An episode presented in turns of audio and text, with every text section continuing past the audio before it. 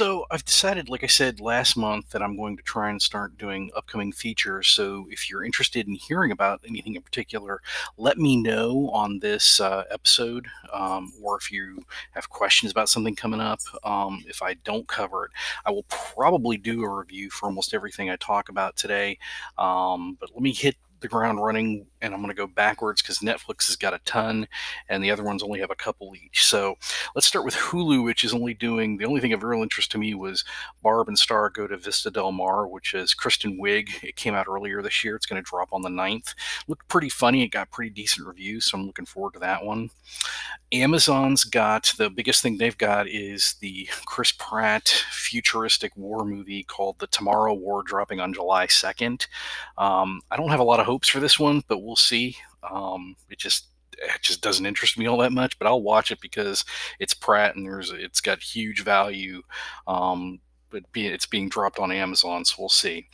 Disney, of course, has Black Widow coming this month, but the bigger thing to me is going to be um, the finale of Loki on the 14th. So I'll probably do a review of the whole series when it finally finishes.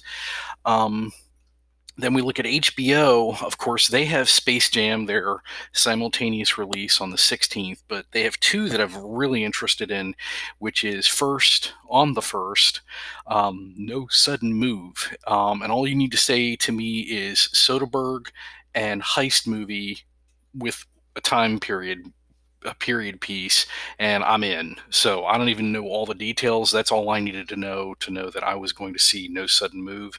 And then the other one that's been out actually and it's been on demand and got released was Freaky, which is a Freaky Friday esque slash um, hot chick slash um, slasher movie um, starring Vince Vaughn as the slasher who switches body with a girl.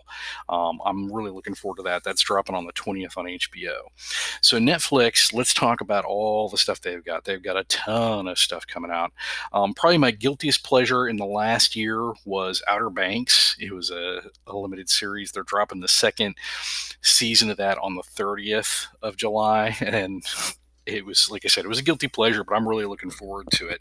Um, they got a bunch of horror stuff coming out, and I'll go and or- try to go in order there. Um, they're dropping R.L. Stine's Fear Street trilogy on the second, which is going to be it's it, it was kind of interesting. I'm interested to see how it's supposed to play. It looks like it's really going to be more of like a, a three part movie, but we'll see. It's set in different time periods in the same town. It could be really interesting. Um, also, on the second, they're dropping a South Korean exorcism thriller um, called Eighth Night, which sounds really cool. Um, I'm very interested. South Koreans know how to do their horror. So, um, also in that vein, on the 14th, they're dropping an Italian horror called A Classic Horror Story. That's the actual title of it. And I'm real interested to see that one. And also in the same vein, they're dropping um, Blood Red Sky on the 23rd, which is, I think, based on what we've seen. The trailer's a little vague on it, but it looks pretty good of vampire on a plane, which uh, could be really cool against terrorists, I think. It was hard to tell, but the trailer looked really cool.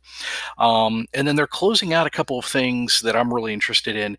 Um, Trollhunters, which is a kids' cartoon series um, by Guillermo del Toro, is wrapping up their whole thing with a movie that wraps up a bunch of different series that they did called Rise of the Titans on the 21st. And I'm kind of looking forward to that because Guillermo del Toro did a really good job with that series. And then the bigger one is on the 23rd as well.